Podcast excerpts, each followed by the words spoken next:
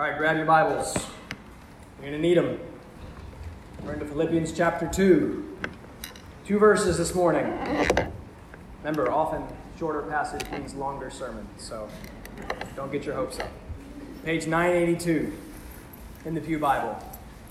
We are now coming down the mountain, which is 2 5 through 11. It is one of the high points of Scripture as it lays out for us so clearly the glorious person and work of Christ. We've seen the movement from humiliation to exaltation. He laid himself low, and God lifted him up high. Christ is exalted.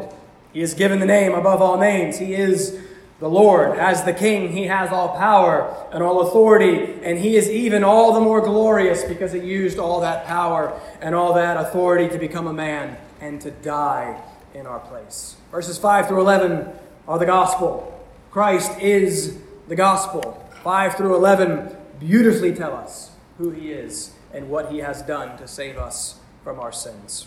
The question is why does Paul tell us all these wonderful things about Christ now?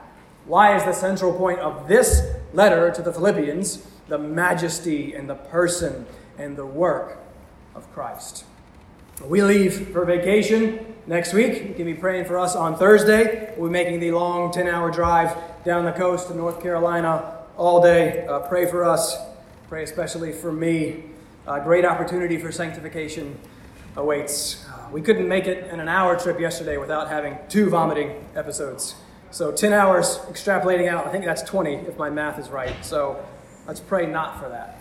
Um, but you know the feeling after vacation, right? Or at least one of those vacations that, that didn't go terribly, right? There's, there's the letdown, and there's the coming down off the mountain, off the high. There's been traveling and new places and beaches and food and family and rest and relaxation, and then all of a sudden, it's back to work.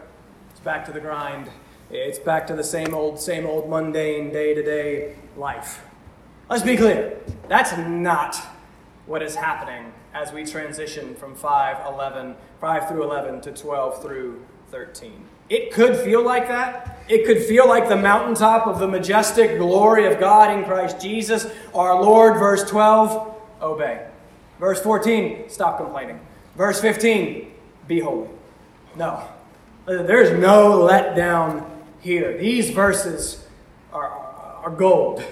I told you that I preached Philippians just to preach Philippians chapter 2. And it's these three parts of Philippians chapter 2. I wanted to hit the unity through humility of verses 1 through 4. I wanted to hit the humiliation and exaltation of Christ in 5 through 11. And then I wanted to hit our role and God's role in our life in Christ in 12 through 13. Paul is now back to application.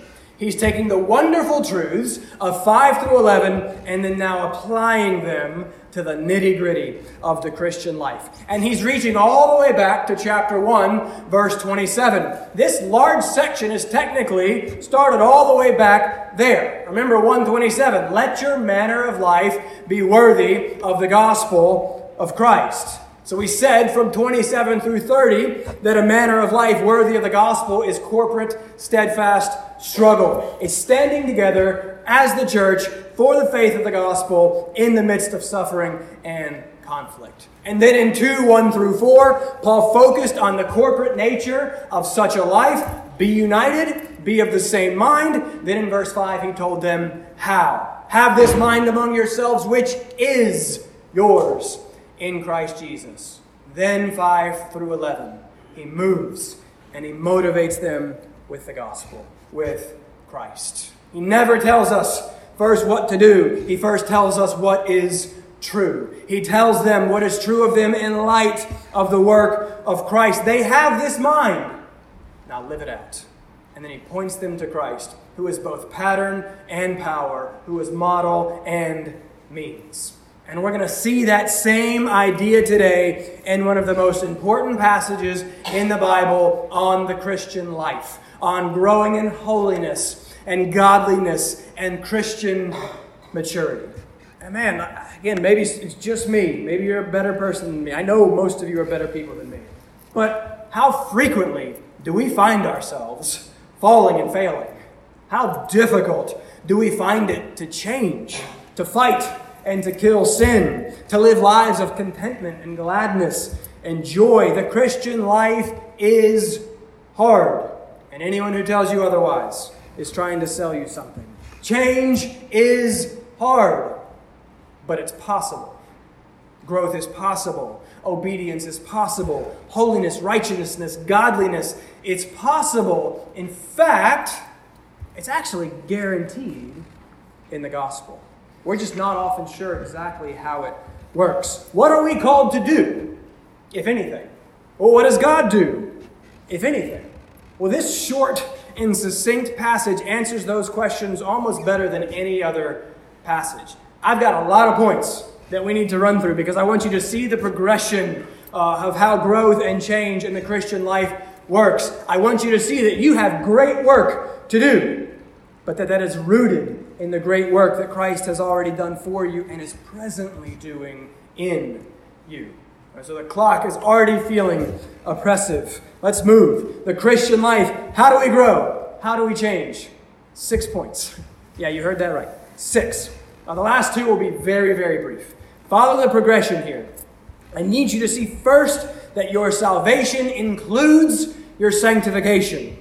Then I need you to see that your sanctification includes your work. And then I want you to see that that work is your obedience. And then, praise God, we're going to see that your obedience is also God's work. And then how that work is grace and love. And finally, then how that grace and love is God's good pleasure. So we're going to progress from our role and responsibility to God's role and responsibility and finish rooted in the grace and love and the pleasure of God. That's a lot. Let's see what we can do. Philippians chapter 2, two verses, 12 through 13. I will read it for you in God's perfect, meticulous sovereignty. This is His word for you today. Therefore, my beloved, as you have always obeyed, so now, not only as in my presence, but much more in my absence, work out your own salvation with fear and trembling. For it is God who works in you, both to will and to work for his good pleasure. You would bow with me and let's, let's pray before we begin. Father, we thank you for your word. Father, we believe that it is true and right and good in all that it affirms. Help us to understand it. Help us to see it.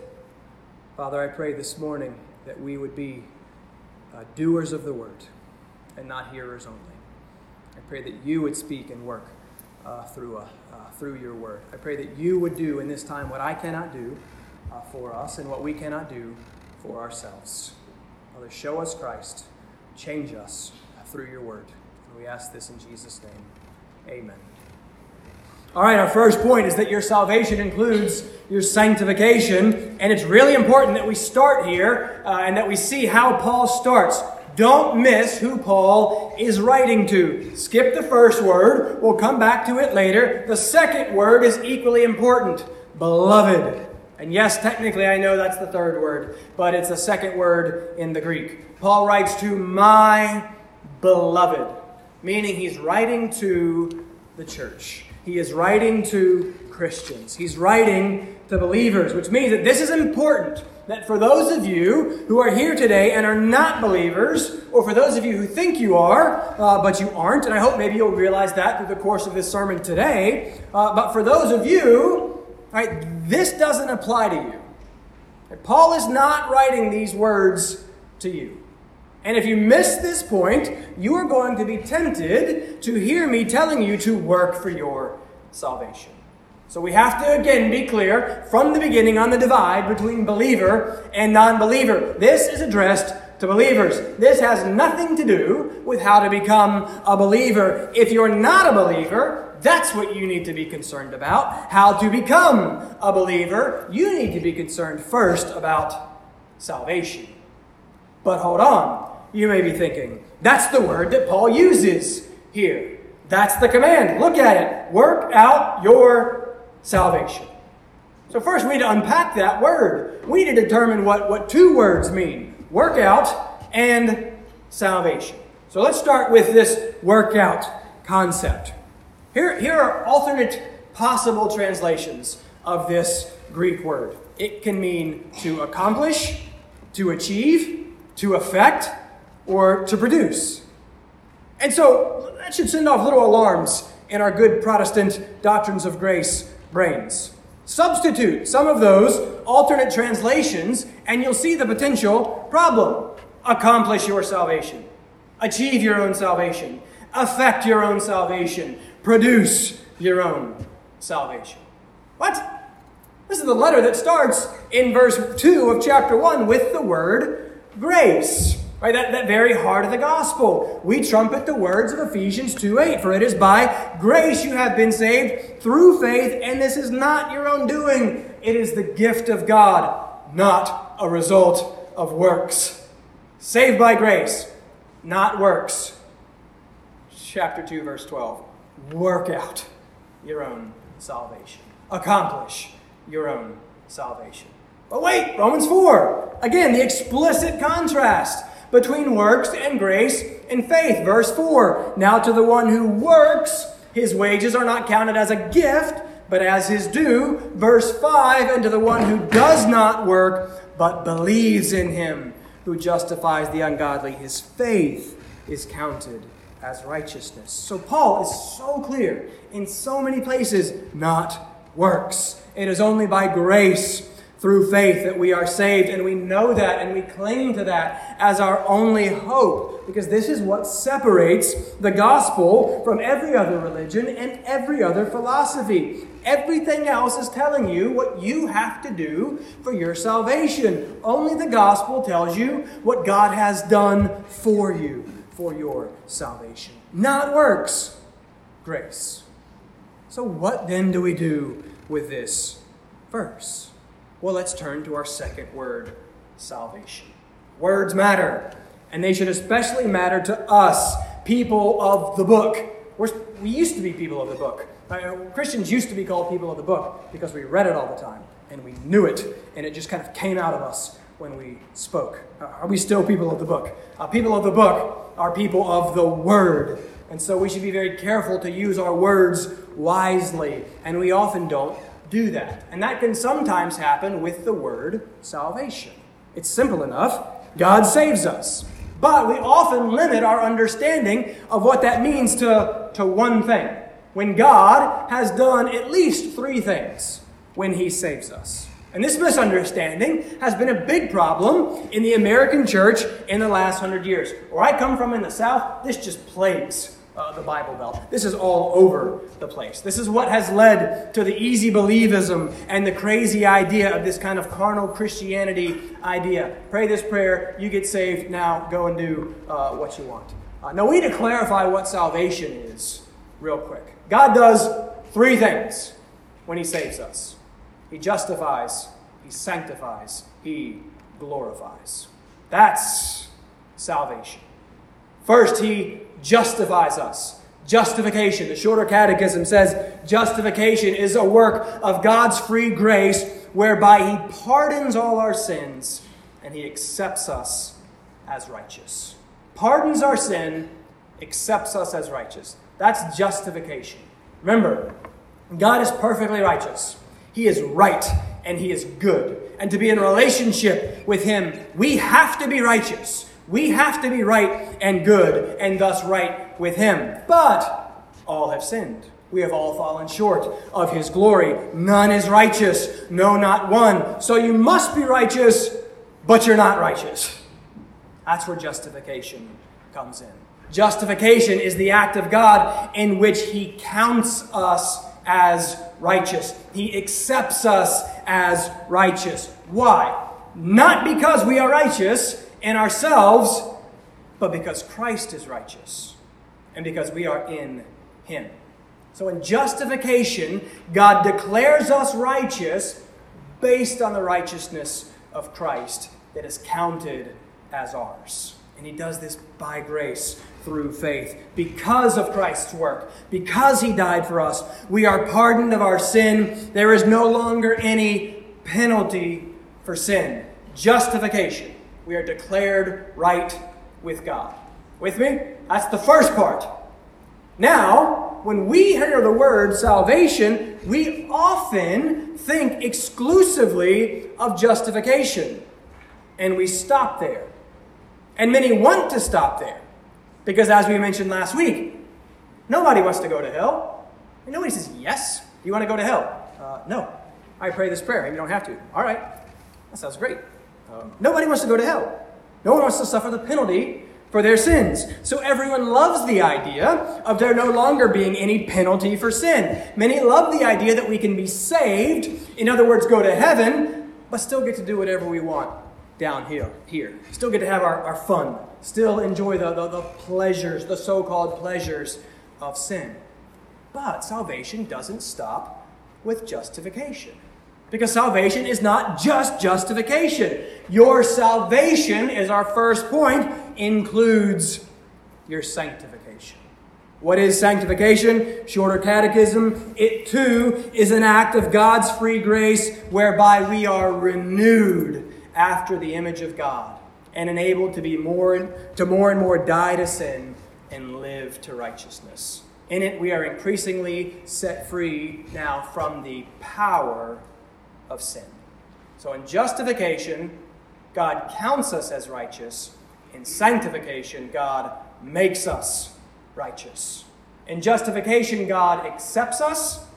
In sanctification, God changes us. And the point I want you to see is that those whom God justifies, He also always sanctifies. Now, there's a third part that we're not looking at today. Salvation culminates and concludes in glorification, when at the return of Christ, all things are made new, including us. When we are changed in a moment, in the twinkling of an eye, we will be like Him. We will be right, and we will be righteous. No more sin. So, in glorification, we are finally free then from the very presence of sin. So, those are sometimes what have been referred to as the three tenses of salvation. We are saved from the past penalty of our sin, we are being saved from the present power of our sin, and one day we will be completely saved from the future presence of sin. That's justification, sanctification, glorification. And those three together, that's salvation. All of it. And sometimes in Scripture, it refers to the whole process. Sometimes Paul uses it to refer to one specific aspect of that process. And that's what's happening in our passage. When Paul says, work out your salvation, he is not saying, as we tend to think, work out your justification. Uh, you can't. It's only by grace through faith. He must then be talking specifically here about your sanctification. Salvation here means sanctification right? The process of Christian growth and maturity and change. He's saying, work out your sanctification, or if you just can't get over that word, he's saying, live out your sanctification. So salvation includes sanctification. And so if it doesn't for you, well, then you just don't have salvation. Because those whom God justifies, he also sanctifies. Those whom God redeems, he also changes. Salvation always includes sanctification. And this is the very purpose of salvation. This is what God is up to. From the very beginning, He created what? A people to be with Him and a people to be like Him, to reflect Him to His creation. He created us in His image and in His likeness. But we sinned. We rejected Him. We ruined everything. That image, however, was not erased but effaced. And ever since, God has been in the restoration business. He is restoring that image in His people. He is fixing us. He is making us new. He is making us like Christ. He saves us to change us. A couple of verses Romans 8 29. For those whom He foreknew, He also predestined. Stop there. God did it. It's His work. Salvation is according to His sovereign grace. It's according to His will, not ours. He chooses, not us. He's God, not us. Dead sinners don't do things. They cannot choose a living God. Thank God then for His initiating grace. Well, back to the verse. Why did he predestine us? Why did he choose to save us? Paul tells us he predestined us to be conformed to the image of his Son. He predestined us to change us. He predestined us to make us like Jesus. We were created in the image of God. Our sin marred the image of God. Through Christ, God is restoring the image of God. That's sanctification. Listen to the next verse, 830. This is the golden chain. Notice how it all goes together. And those whom he predestined, he also called. And those whom he called, he also justified. And those whom he justified, he also glorified. All that together is salvation, and it includes sanctification. Believer, what does God want for you? Uh, what is His will for your life? I get that question a lot as a pastor. I just don't know what God's will is for me. It's not a secret. 1 Thessalonians 4 3. For this is the will of God your sanctification. That's it. Right? Uh, Ed used the Great Augustine quote Friday night. So that means love God and then do what you want. God has given you His will. Obey Him and then go and live your life to His glory. Right? Your, the will of God is your sanctification, your change, your holiness. Salvation includes sanctification. No sanctification, no salvation. Those whom God saves, He always sanctifies. So, that's established. We need to keep moving. We need to further explore both the how and the what of sanctification. How it happens and what it consists of. Well, those are our next two points. Number two, your sanctification includes your work. This one's sort of a controversial one these days. Surprisingly, even in some Reformed circles where the word work has almost become a, a four letter word. It is a four letter word. It's a joke, literally. Uh, but you know what I mean uh, by that. But listen, there's no way around it here. Paul commands us to work. He says, work. The word in Greek means work. You're out your own salvation. This is an imperative. He's telling you to do something work. And again, Paul's not contradicting himself. He's not saying your works can contribute in any way to your justification or to your standing with God, but he is telling you how you are to respond to that justification and standing with God. He is laying out for us now the natural consequence or result of that justification, which is sanctification. And then now our call and responsibility to work or live that out. This is something that we are to do. And this is something that requires effort on our part. This is all over the New Testament. A couple verses. 2 Peter 1 5. Couldn't be more clear. Make every effort. Romans 8 13 says, You put to death the deeds of the body. Ephesians 4 22 and 24 tells you to put off your old self and to put on your new self. Colossians 3 5 tells you to put to death what is earthly in you. And Paul practices what he preaches. In 1 Corinthians 15 10, he says that he worked harder than any of them. Colossians 1:29, Paul talks about all his toil and struggling. Work. Yes, that's what Christians do. They make every effort. They fight the good fight of the faith. They resist the devil. They kill sin. And as Calvin says, this is a work arduous and of immense labor. Christians work hard to be holy. Uh, there's two seemingly contradictory, in our minds, metaphors in Scripture for the Christian life. We like the sound of one of them, so we focus on it, which we should, it's good, but then we often conveniently try and ignore the second one. Because in Scripture, Christians are called both to rest and to run. Rest and run. Matthew 11, 28. We love it.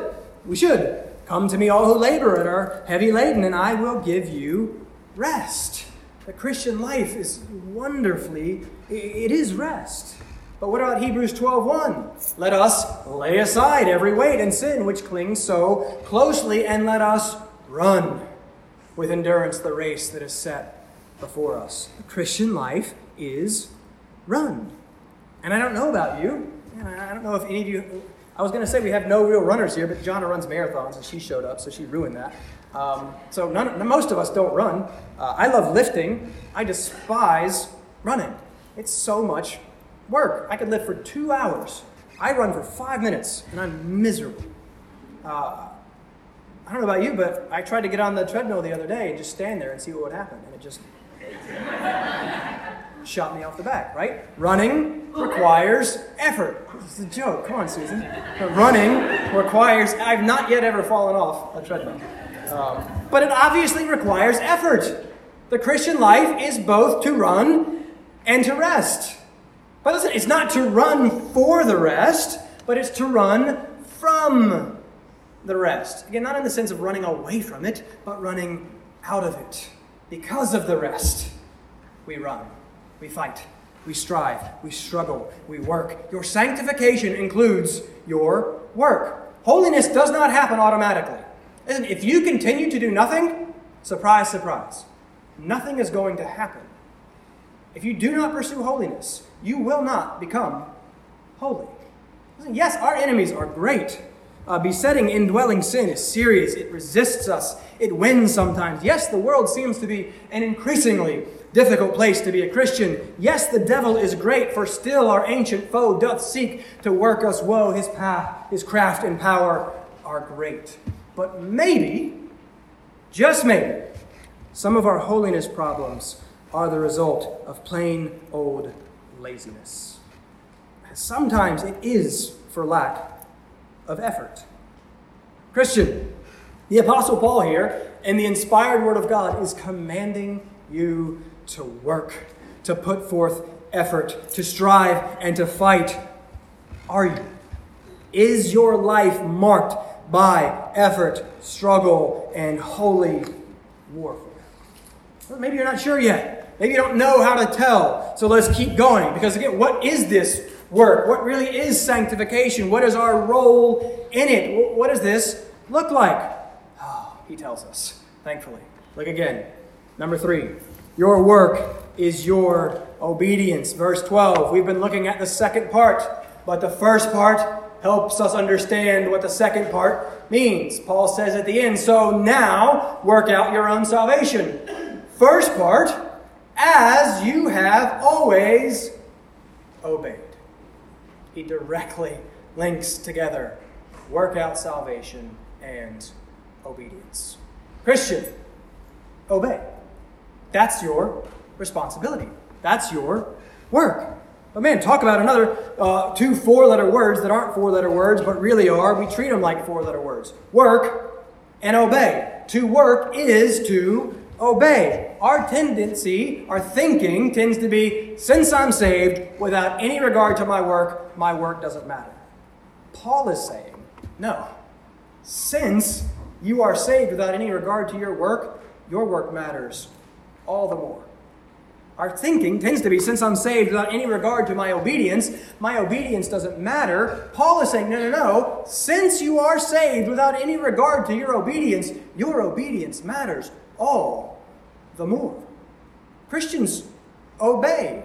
And we could spend week after week and sermon after sermon going through all the texts in Scripture about the importance of obedience. We love the love of God. We love singing about and affirming the love of God. And we love saying, oh, you know, I just, I just love God, positive, encouraging, K-love. I tried to listen to a little bit on the car on the way over to driving yesterday, and I had to turn it off because uh, one of the songs made no sense. So we proclaim the love of God. What do we mean by that? What, what does that actually mean? Because as I said before, we're in, we live in a very loved, confused culture, and even a very loved, confused Christian culture. But Jesus isn't confused he tells us what it means to love God. This is why we read John 14 earlier. Jesus says in John 14, 15, If you love me, you will keep my commandments. Verse 21, Whoever has my commandments and keeps them, he it is who loves me.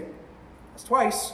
23, If anyone loves me, he will keep my word. That's three. 24, Whoever does not love me does not keep my words. That's four. Jesus directly connects the words love and obey, directly connects them together. To love God is to obey God. We talked a few weeks ago about the great commandment in Matthew 22 37. Again, we love it. Love God with all your heart, soul, and mind. And we think it means have some sort of, I don't know, sentimental, kind of nice, positive, warm, fuzzy feeling about God. Uh, we explained how that means that those, those three terms mean simply we're to love Him with our whole being. I'm supposed to love God with everything that I have and everything I am. And if, as Jesus makes clear in John 14, to love God is to obey God, that means that the great commandment calls me to love God with everything I have and everything I am, in large part by obeying God with everything I have and everything I am. To love is to obey. That doesn't really make any sense to us because we've separated the words. We've separated law and grace. We've separated all of these things. Why is to love to obey? Well, because obedience is a form of trust. Obedience is a form of faith. And trust makes much of God. Trust honors God. Trust is the recognition that He is trustworthy and then acting like it. Right? Obedience and trust say to God, I believe you, and I believe that you're good, and I believe that what you say about the world is right, and I believe that what you command me is, is for my good. And that brings God great glory. As the great Puritan John Owen put it, the greatest sorrow and burden that you can lay on the Father, the greatest unkindness you can do to Him, uh, we go, we're like murder, uh, adultery, uh, we go to all these things. What's the worst thing? You know what John Owen says it is? The greatest dishonor you can do is to not believe that He loves you, is to not believe that God loves you. Listen, that's what you're saying every time you disobey. Every time we choose sin, we are saying, listen, you, I think you're wrong here. Uh, you must not be good. I don't trust you to speak and to work uh, for my good. There are a few things more dishonoring or offensive than to say someone, I do not trust you. If you came to me, hey, I want to do this thing, and I'm like, hey, sorry, man, I just, I just don't trust you. Um, ah, that's terribly offensive.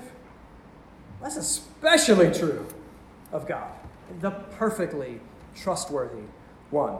And that's what our disobedience says to him. And that is not love.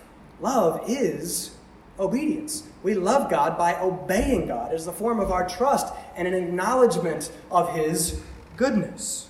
So uh, let me get a shameless plug in here, uh, real quick. We have Sunday school every Sunday at 10 o'clock before the service. Guys, you're not getting enough word.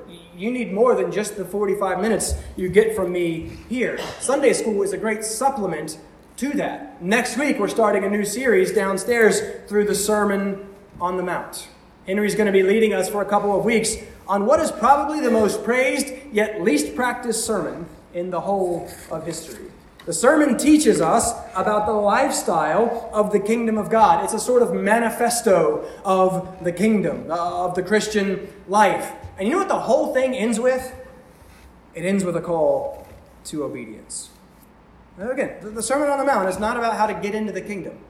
It's about the life that characterizes those who have already been brought into the kingdom by the grace of God. And Matthew 7 closes with a wonderful illustration. The wise man who builds his house on the rock and the fool who builds his house on the sand. What does it mean? What is it that distinguishes the wise from the fool? It's obedience. Verse 24 Everyone then who hears these words of mine and does them will be like the wise man. The fool is the one who hears the word and does not do the word. Jesus ends the whole wonderful Sermon on the Mount with a call to obey. James 1:22 Be doers of the word and not hearers only deceiving yourselves. And some of you are going to leave this room today having deceived yourself because you've heard it, but now you refuse to do it. Christians obey. Hearing is obeying. Loving is obeying. So you must obey. It's not an optional part of the Christian life. It's not like the part that the carnal Christians don't have to do, but the real Christians have to. It's not the part that those who have been saved have to do, but the disciples, or they don't have to do, but the disciples do. No, if you're a follower of Jesus, you're a disciple, and the command is to obey, teaching them to obey everything that I have commanded. Discipleship includes obedience. It's just a core part of the Christian life. No obedience, no Christian life. No Christian life, no life. But man, this can just be so potentially discouraging for so many of us, right? Uh, we know what the word says, but we also know our lives. We know our history. We know how much of a struggle this is. We know how hard obedience is. So I don't want to pull back from anything I've said because I think Paul is being very clear. But uh, let me be clear that we are not here talking about perfection. Right? The presence of sin remains. Remember, it's not until glorification that it's completely gone. But in the sanctification, we are increasingly freed from the power of sin. So we need to work to distinguish between the activity of sin, which is true for all believers, and the dominion of sin, which is true for all unbelievers. There's a difference between the presence of sin, which we will never be completely free of in this life, and the dominion of sin, which all Christians are free of now in this life. A Christian cannot continue in and under the dominion of sin. Our attitude towards sin and our relationship toward it are fundamentally changed by the gospel. Yes, the sin is still there. But in the words of Owen again, it is now a burden that afflicts us rather than a pleasure that delights us. The sin's there, now a burden that afflicts and not a pleasure that delights. Listen, guys, if you have a cavalier attitude towards sin, that's, man, that, that's very concerning. If you're thinking is that since you're saved, you can go on sinning, and Paul has some things to write to you in the book of Romans.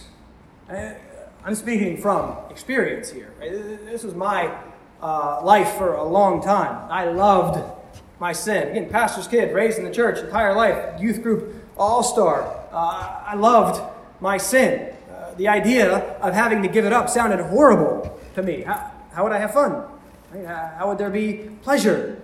I could not imagine turning away from all that. Uh, so I continued to do what everyone down there does. I prayed the sinner's prayer every week when I felt guilty and concerned, uh, just to make sure I was covered. Okay, the last one didn't count, I'll do this one. Be a little more sincere. Um, and I continued to try and deceive myself that it didn't matter what I did because I'd prayed that magic prayer. And so I was going to heaven. I wanted the justification without the sanctification because it seemed to me like such a sweet deal. No penalty for sin, no hell. But hey, I can continue to enjoy the pleasures and presence of my sin now under its domineering power. I treated salvation like a get out of jail free card that allowed me to live however I wanted with no fear of the penalty of eternal consequences. Is that you? Do you love and long for your sin? Do you delight and pleasure in it? And man, thank God, again, for His sovereign pursuing, initiating, choosing grace. Thank God that He ran after me while I was doing everything that I could uh, to run after Him. Thank God that I met my wife four years later uh, than uh, the first time I saw her, because that's why I was still running. Uh, God had work to do first. thank God that He changed my heart and my mind. Again, I'm still a sinner, but I can honestly say by the grace of God, uh, my attitude and relationship toward that sin has changed. Whereas previously, I loved it and I mourned ever having to give it up. But now, by the grace of God, I increasingly hate it. And I mourn when I still live it up. I'm disgusted by the sin that remains. Its presence now, it saddens me and it burdens me and it's there. And I can't, I, I, I share with you like how, how quickly, how impatient and angry I am sometimes. And I know that. And I can be impatient with my kids. And then I know that I'm doing it when I'm doing it. And then you're hearing yourself saying, hey, remember that thing you're working on that you're doing right now? Stop doing that thing. And it just, and I hate it. I hate it. And I want it gone. I want to kill it. I long for the day when I will be free from the very presence of sin. Right, so I'm still a sinner. But thank God that He's now giving me just a disgust and a distaste, distaste for all that sin that remains in me. So, what is your attitude and your relationship to your most precious and secret sins? Is your life marked by a loving of sin or a loathing of sin? Is your life characterized by a growing sanctification that you are working out by obeying the Lord? Your work is obedience. So the pressing question then, now that we have to answer, is, is, is how? You know, okay, I see it. I know I must obey, but, but how can I obey? How is this possible when I am so weak and I so struggle with my sin? Point number four. Verse 13 is how. This is basically our last point. Five and six will just be brief expansions of this point. Man, look, a wonderful verse 13. Uh, verse 12, ripped out of context and divorced from 13. I wanted to make this two sermons, but I couldn't make. I couldn't wait two weeks. Uh, I couldn't just leave you with 12 and not get uh, to 13 because verse 12 without verse 13 it would be terrifying and crippling and defeating. But verse 12 coupled together with verse 13 is encouraging and empowering and life giving. Your work is your obedience, but good news. Your obedience is also God's work. Listen to verse 13 again. For it is God who works in you, both to will and to work for his good pleasure. Oh, yeah. Thank you. Verse 13. This takes our passage from exhortation to encouragement. Paul is not just saying, hey, try harder. He's not saying, you're not doing something, start doing this thing. Look at verse 12. As you have always obeyed, they're already doing it. He's encouraging them to continue to press on, and he's encouraging them to do so by pointing them to the power at work in them. Remember last week that we started with the therefore of verse 9. Two parts of the Christ hymn 6 through 8, the humiliation of Christ. 9 through 11, the exaltation of Christ. And it's the therefore that connects the two directly together. Christ humbled himself, therefore God exalted him. Which means that when we again start our passage here in verse 12 with a therefore, Paul's doing the same thing. He's directly connecting what comes after to what has come before. He's directly connecting this command to Christ, to what Christ has already done. Now, this is what you are to do. And just to be safe, he can't go like a verse without circling back around to the indicative. And he starts again with a therefore. There, or 13 starts with for. So, okay, so the movement is substitutionary sacrificial work of Christ in your place to save you and make you new. Therefore, work out your salvation, continue to live a life manner uh, worthy of the gospel of Christ. For it is God who works in you. Christ, you, God. Oh, what a wonderfully safe and secure place to be. What an encouragement. Yes, work. You have to work. Yes, obey. You have to obey. Christians work and obey, but not in their own power, in God's. Notice that there are three uses of the word work in our two short verses. Once, you work, verse 12. Twice, for it is God who works in you to work, verse 13. So the good news is that your obedience is your work, but yes, listen, it is also very much God's work. That's why, right, that the catechisms uh, accurately, when I defined sanctification earlier, started off by saying sanctification is a work of God's free grace. So our tendency often is to think justification, God's work, sanctification, our work. It's not justification, grace, sanctification, works. It's justification, God working for us. Sanctification, God working in us and through us. That's the title of the sermon. It's working out that which God has been working in. We work out with that which God works in. So earlier, I hope you were like thinking and looking at these verses. I read a couple of verses that call us to great effort, but I left out a part of each one of those verses. Pretty key important parts. 2 Peter 1 5 does tell us to make every effort.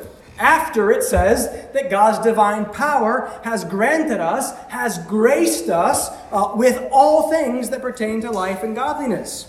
Colossians 3 5 does tell you to put to death that which is earthly in you after it says, For you have died, and your life is hidden with Christ in God.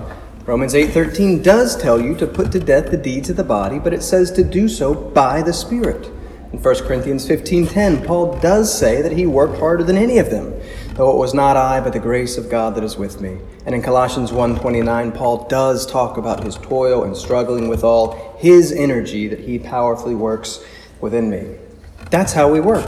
We work out that which God works in. Apart from him, we can do nothing.